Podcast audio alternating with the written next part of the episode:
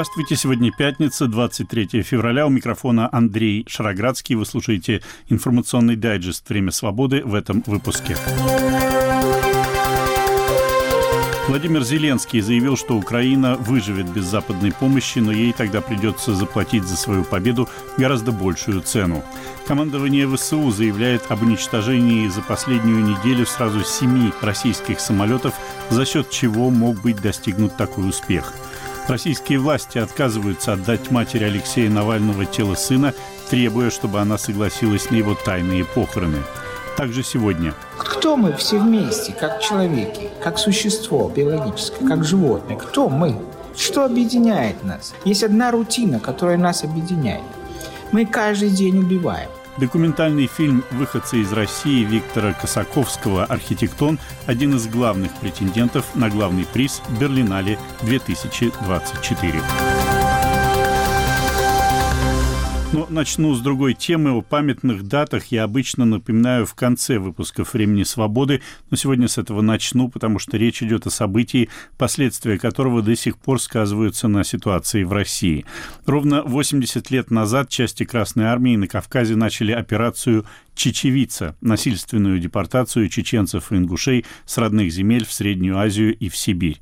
Были депортированы не менее полумиллиона человек, тысячи людей умерли в дороге и в первые месяцы после депортации, сотни из тех, кто не мог передвигаться, расстреляны и, по некоторым свидетельствам, сожжены заживо. Слово журналисту проекта «Радио Свобода. Кавказ. Реалии», ведущему подкаста «Хроника Кавказа» Майорбеку Вачигаеву. Трагические эпизоды занимают немалую часть в истории судьбах разных народов. Чеченцы, ингуши, карачайцы, балкарцы и другие тотально выселенные народы не вспоминают депортацию. Они живут этой трагедией по сегодняшний день. Нет ничего в истории чеченцев и ингушей, сравнимой с болью и горечью, когда-то 23 февраля 1944 года, день, ставший самым зловещим их многовековой истории. О депортации чеченцы узнают рано. В доме всегда есть тема о тех лишениях, что пережили в депортации, о тех, кто не вернулся, кто не выжил. На этом фоне всегда звучит один единственный вопрос. За что были депортированы чеченцы и ингуши? В самом указе, указе Президиума Верховного Совета СССР от 7 марта 1944 года о ликвидации Чечено-Ингушской АССР, административном устройстве ее территории, гласила, в связи с тем, что в период Отечественной войны, особенно во время действий немецко-фашистских войск на Кавказе, многие чеченцы и ингуши изменили родине, а также учитывая, что многие чеченцы и ингуши на протяжении ряда лет участвовали в вооруженных выступлениях против советской власти и в течение продолжительного времени, будучи не заняты честным трудом, совершают бандитские налеты на колхозы соседних областей, грабят и убивают советские русских людей. Президиум Верховного Совета СССР постановляет всех чеченцев и ингушей, проживающих на территории Чечено-Ингушской АСР, а также прилегающих к ней районах, переселить в другие районы СССР, а Чечено-Ингушскую АСР ликвидировать. То есть сам указ должен был легализовать факт депортации, факт выселения чеченцев. То есть задним числом советское руководство пыталось объяснить советскому народу, за что были депортированы чеченцы, ингуши, до этого балкарцы. Подготовка к депортации началась летом 1943 года, когда в Грозном и вокруг него стали концентрироваться подразделения войска НКВД СССР. Они не участвовали в войне, однако их прибытие власти объясняли необходимостью передышки, снятых с фронта частей. К концу года эти войска присутствовали уже во всех населенных пунктах Чечено-Ингушетии. Их размещали в сельских клубах, сельсоветах, а ближе к 20 числам февраля 1944 военных распределили в каждую семью. По официальным данным, в период осуществления депортации на месте были убиты 780 человек, арестовано 2016 человек так называемого антисоветского элемента. Депортация сопровождалась немногочисленными попытками бегства в горы или неподчинением со стороны местного населения. Есть заведенное, но не завершенное до конца уголовное дело Русмартановской районной прокуратуры по факту сожжения заживо несколько сот человек в горном ауле Хайбах в Галанчожском районе. Их не успевали спустить на равнину из-за обильного снегопада, выпавшего в горах накануне. И командование отдает приказ об уничтожении всех до единого сельской конюшни, ожидавших спуска с гор горную часть для отправки в депортацию. Последний свидетель этой трагедии скончался буквально несколько лет назад. Неудивительно, что преступление такого рода и масштаба в Хайбахе стало символом трагедии депортации всего чеченского народа. Во время Первой войны в Чечне на траурном мероприятии по случаю кончины родственника я спросил у стариков, ну как, это же хуже депортации, здесь намного страшнее, намного больше жертв. На что старики ответили категорическим нет. Это далеко не сопоставимо с тем, что было 23 февраля 1944 года, и не смей никогда сравнивать то, что было 44 с тем, что происходит сейчас в Чечне. Это был журналист проекта «Радио Свобода. Кавказ. Реалии», ведущий подкаста «Хроника Кавказа» Майербек Вачигаев. Материалы, посвященные депортации чеченцев и ингушей 80 лет назад, опубликованы на сайте русской службы «Радио Свобода» и на сайте «Кавказ. Реалии». Ну а завтра, 24 февраля, исполнится ровно два года со дня начала полномасштабного российского вторжения в Украину. Каждый день в Украине гибнут люди, положение украинской армии осложнилось из-за сокращения объемов военной помощи со стороны союзников, прежде всего Соединенных Штатов, где Конгресс не может договориться о новом пакете помощи Украине. Украинский президент Владимир Зеленский дал интервью телеканалу Fox, который, как считается, популярен среди американцев, сторонников республиканской партии, а именно республиканское большинство в Палате представителей Конгресса выступает против продолжения помощи Украине, не видя реальных перспектив ее победы. И вот что говорит Владимир Зеленский. Мы говорим о контрнаступлении. Конечно, это очень важно, оно приближает мир. Но и защищать Украину против такой большой армии, как российская, это тоже большая задача, большой вызов. Вы помните, что в первые дни войны никто не верил, что мы справимся. И сейчас в Конгрессе, с которым у нас хорошие отношения, мы не раз встречались с людьми оттуда, нас спрашивают, когда вы выиграете эту войну, почему все идет так медленно. Просто мы задумываемся о человеческих жизнях. Без людей мы не достигнем ничего. Нам нужна детально проработанная наступательная операция, потому что если мы потеряем своих солдат, мы потеряем все. Поэтому наша первая задача — защищаться, развивать наш успех в Черном море. И мы справимся с этим. Не буду вдаваться в детали, но русским скоро будут преподнесены сюрпризы. Это очень важно. Южное направление тоже очень важно. Очень важно и сдерживать наступление на Востоке, где у русских 200 тысяч солдат. И, конечно, мы подготовим контрнаступательную операцию. Мы не будем сидеть сложа руки. Но успех зависит от многих факторов. У меня как-то спросили, выживет ли Украина без помощи Запада. Конечно, выживет, но тогда меньше из нас доживет до победы. И вам нужно понимать, какую цену мы платим. Фрагмент интервью президента Украины Владимира Зеленского американскому телеканалу Fox. Между тем, Генеральный штаб ВСУ отчитался об уничтожении сразу семи российских боевых самолетов за последнюю неделю. Хорошо известно, что стороны в военном конфликте склонны преувеличивать в публичном пространстве свои успехи и занижать цифры потерь. Реально ли цифра в семь уничтоженных самолетов за неделю? Если да, за счет чего ВСУ смогли поразить столько воздушных целей за такой короткий срок? Вот как на этот вопрос отвечает украинский авиаэксперт, полковник ВСУ в запасе Роман Цветан. В последнее время увеличилось количество самолетов-вылетов российских. Э, с помощью кабов засыпают наш передний край. Естественно, раз увеличилось э, количество самолетов, естественно, у нас есть механизмы, как их уничтожать. Скорее всего, это выезд э, так называемого блуждающего Патриота. По дальности примерно это его работа от 70 до 120 километров. Он возьмет, так как дальность максимальная 150 километров.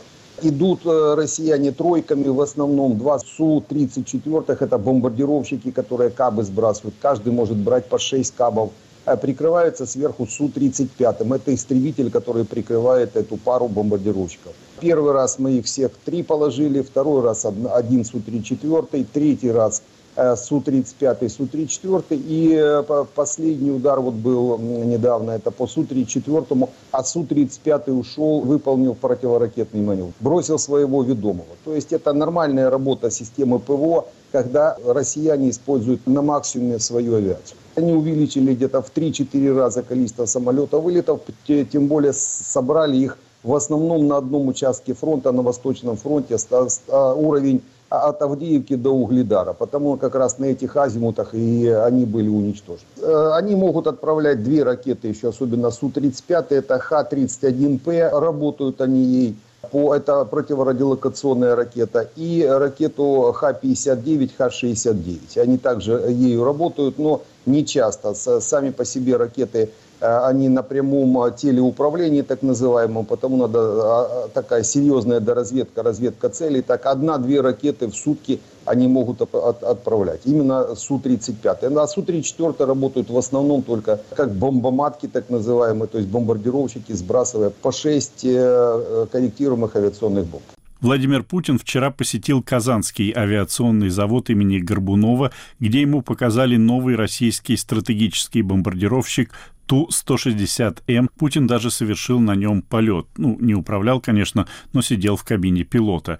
И вот что о технических характеристиках бомбардировщика Ту-160М говорит Роман Свитон. Да, это серьезный э, бомбардировщик, дальний, у него больше 5000 километров подлетная дальность, то есть э, он может выполнять задачи. В основном э, ракеты, которые он несет, это два барабана у него внутри фюзеляжа самолета. Два барабана револьверного типа по 6 ракет в каждом. Это ракеты Х-55, Х-555, либо Х-101. Но он редко когда используется по нашей территории, практически не используется, так как его подъем в воздух очень э, дорогой. Он больше 150 тонн керосина берет на борт его надо постоянно заливать полностью под завязку. Э, вылет э, очень дорогой, потому они используют намного более дешевые в э, финансовом отношении, согласно полетного часа. Это Ту-95. То есть больше Ту-160 здесь нужен для поддержания так называемых штанов, как, как это в авиации говорится, для определенного налета, но и для держания под контролем, под прицелом дальних стран. Это страны больше 5-7 тысяч километров по дальности. Потому, ну а Путина покатали за мешка. Это тоже такой военный сленг. Называется, не, не полетал Путин, его покатали. Как мешок его посадили, привязали, э, полчаса в воздухе повисел, вернули обратно. Ну и пошел. Им Путин это был или там это его двойник, тройник. Э, ну, Путиноподобное существо, это точно. Это был украинский военный эксперт, полковник ВСУ в запасе Роман Свитон. Фрагмент его интервью телеканалу «Настоящее время». Время свободы. Находящаяся сейчас в Салихарде мать умершего в колонии Алексея Навального Людмила Ивановна записала вчера вечером видеообращение, в котором рассказала, что ей показали тело сына в морге, но вопреки закону отказываются выдать его, требуя, чтобы она согласилась на фактически тайные похороны Алексея Навального. Вот это ее заявление. Оцените достоинство и выдержку Людмилы Навальной. Только что я вышла из здания Следственного комитета города Салихарда. Почти сутки я провела там одна, наедине со следователями и криминалистами. Адвоката они пустили только сегодня после обеда. Вчера же вечером они тайно отвезли меня в морг, где показали Алексея. Следователи утверждают, что у них известна причина смерти. У них готовы все медицинские и юридические документы, которые я видела, а медицинское свидетельство о смерти я подписывала. По закону они должны мне сразу были отдать тело Алексея, но они не сделали это до сих пор. Вместо этого они шантажируют меня, ставят мне условия, где, когда и как должен быть похоронен Алексей. Это незаконно. При мне им приходят приказы то ли из Кремля, то ли из Центрального аппарата Следственного комитета. Они хотят, чтобы это было сделано тайно, без прощания. Они хотят привести меня на окраину кладбища, к свежей могиле и сказать, вот здесь лежит ваш сын. Я на это не согласна. Я хочу, чтобы и у вас, кому Алексей дорог, для кого его смерть стала личной трагедией, была возможность с ним проститься. Я записываю этот ролик, потому что они начали мне угрожать. Глядя мне в глаза, они говорят, что если я не соглашусь на тайные похороны, они что-то сделают с телом моего сына. Следователь Воропаев открыто мне сказал, время работает не на вас, труп разлагается. Я не хочу особых условий. Я лишь хочу, чтобы все было сделано по закону. Я требую отдать мне тело сына немедленно говорила мать Алексея Навального Людмила Ивановна Навальная. Десятки известных российских и иностранных артистов, музыкантов, режиссеров, политиков и общественных деятелей записали видеообращение к Владимиру Путину, требуя не измываться над матерью Навального, немедленно выдать ей тело сына и оставить ее в покое. Между тем, вдова Алексея Навального Юлия, которая обещала продолжить дело мужа после выступлений в Европейском Союзе, вчера вместе вместе с дочерью Дашей встретилась в Лос-Анджелесе с президентом США Джо Байденом, который выразил им полную поддержку. Российские же средства массовой информации явно прилагают усилия, чтобы дискредитировать Юлию Навальную. Маргарита Симоньян, в частности, обращает внимание, что у Юлии Навальной не потекла тушь во время выступления на Мюнхенской конференции по безопасности. Дмитрий Медведев вообще заявляет, что Юлия Навальная рада смерти мужа. Посмотрите на улыбающееся, счастливое лицо вдовы Навального. Такое ощущение, что она ждала этого события все эти годы, чтобы развернуть свою политическую жизнь. И она об этом уже сказала. Но это все печально.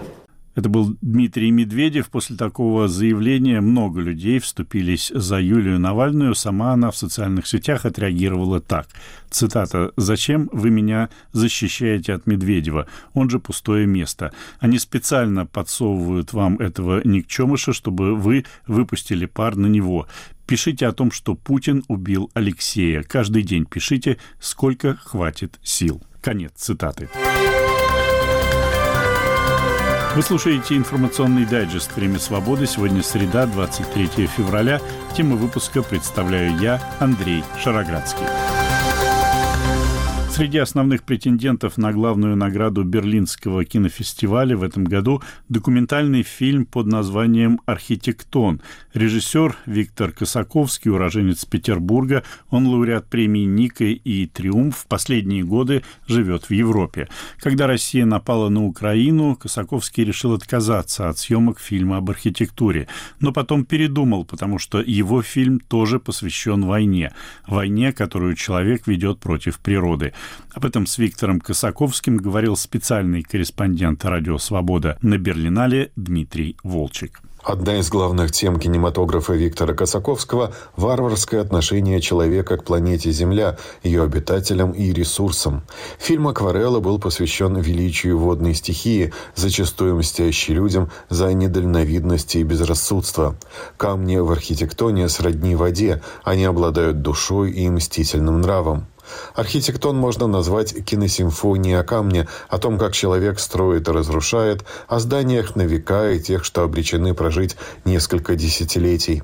Мы видим храмовый ансамбль в Баальбеке с грандиозными каменными блоками, Уничтоженные прошлогодним землетрясением районы в Турции, оползни в горах и каменные карьеры, развалины древних городов, работу камнедробилки, свалку, где покоятся останки снесенных домов, а в прологе – руины многоквартирных зданий под Киевом, разрушенных российскими обстрелами.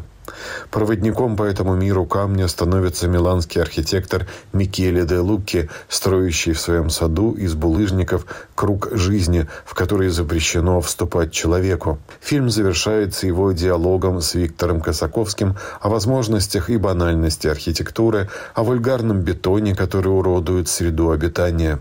В разговоре с Виктором Казаковским я вспомнил его предыдущий фильм «Гунда» о домашних животных, которые человек употребляет в пищу, не считая это убийством. И вот что мне сказал режиссер.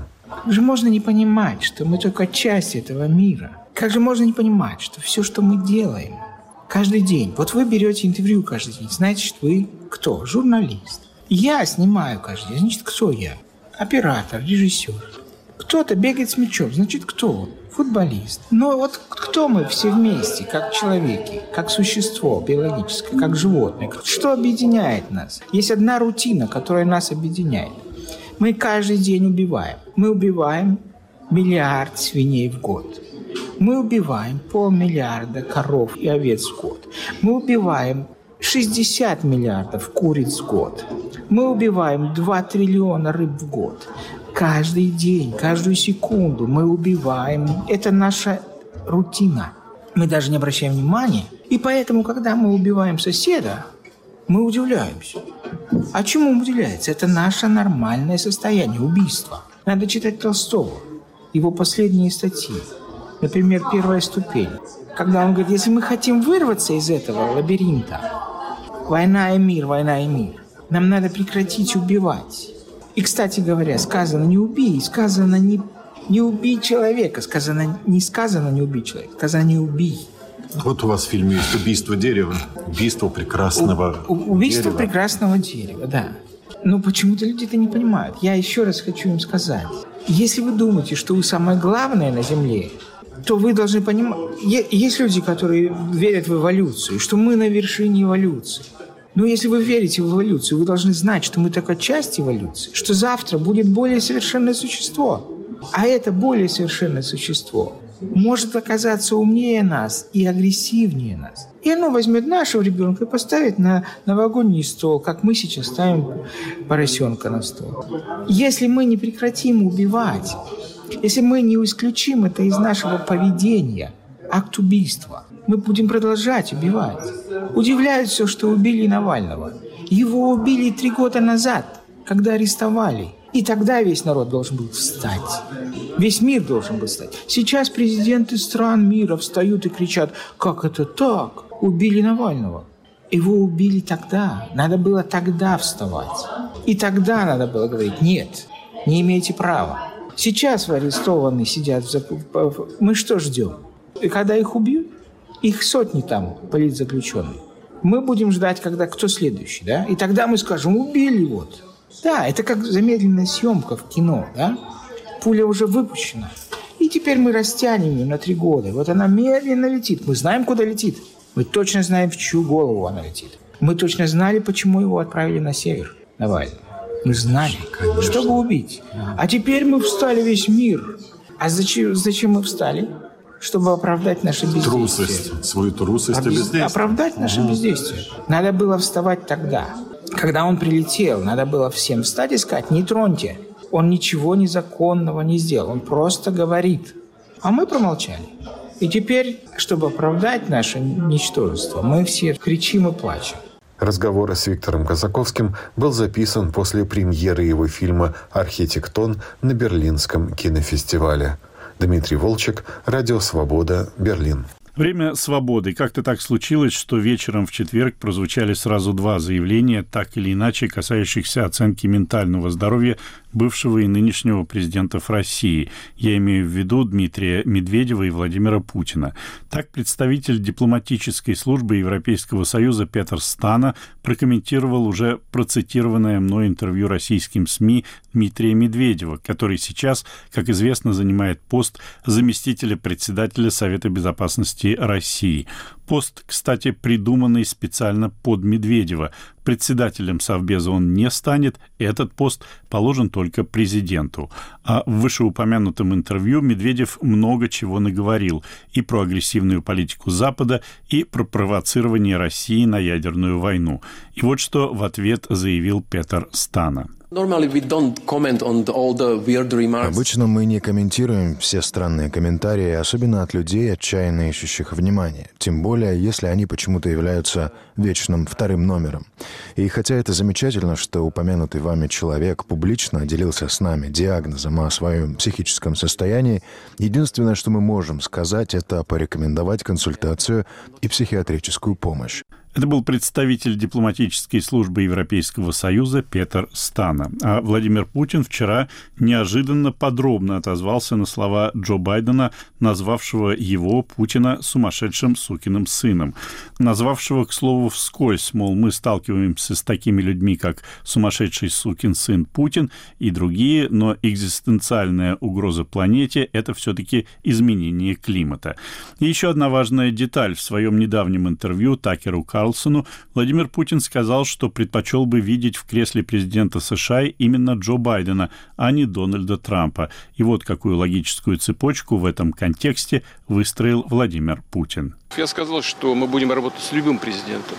Но я полагаю, что для нас, для России, Байден более предпочтительный президент. И судя по тому, что он сейчас говорил, сказал, я абсолютно прав. Потому что это адекватная реакция на то, что было сказано с моей стороны. Почему? Потому что он же не может мне сказать, Володя, молодец, спасибо, ты мне очень помог. Мы понимаем, что там происходит внутри политической точки зрения. И эта реакция абсолютно адекватная. А значит, я был прав. Это был Владимир Путин. Он произносил эти слова то ли перед, то ли после своего полета на бомбардировщике. Полета, напомнившего времена, когда он постоянно то забирался в кабину самолета, то в подводную лодку, то нырял за амфорами, то обнажал торс, то летал со стерхами. Эти времена сейчас кажутся совершенно травоядными. И мне снова вспомнилось стихотворение Дмитрия Быкова «Путин и мужик», написанное больше десяти лет назад, в котором объединены еще две давно уже забытые забавы Путина и Медведева – игра в бадминтон и катание на комбайнах. По сюжету идущий по кукурузному полю мужичок ошарашен встречей с Путиным и Медведевым, едущими на комбайнах с бадминтонными ракетками и валанами в руках. Путин объясняет мужичку, что происходит. Фрагмент стихотворения читает Михаил Ефремов. Просто нынче за обедом, доедая из эскалоп, мы подумали с медведом, замутить еще во что все мы делали, чего там, забавляя всю страну. Управляли самолетом, погружались в глубину, нежной дружбы не таили, пели рок, коров доили, твиттер, свитер, макинтош, лыжи, танцы, все, что хочешь. И при звоне чаши чайной был ответ произнесен. Мы ни разу на комбайнах не играли в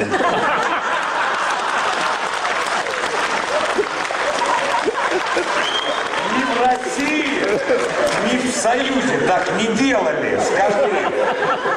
И при этом в кукурузе. Ведь смешнейший, чем. Совершенно оболванен от таких серьезных тем, тихо ахнул поселянин. Вот же круто. А зачем?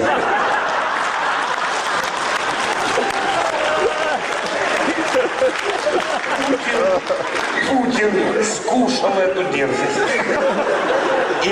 ответил мне по. А чего еще тут делать?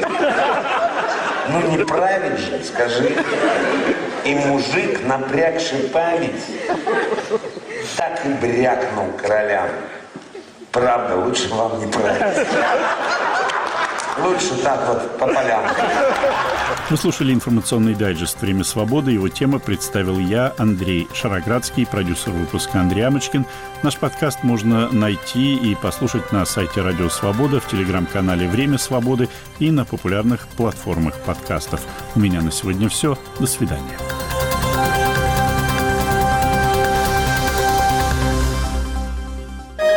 Студия подкастов «Радио Свобода».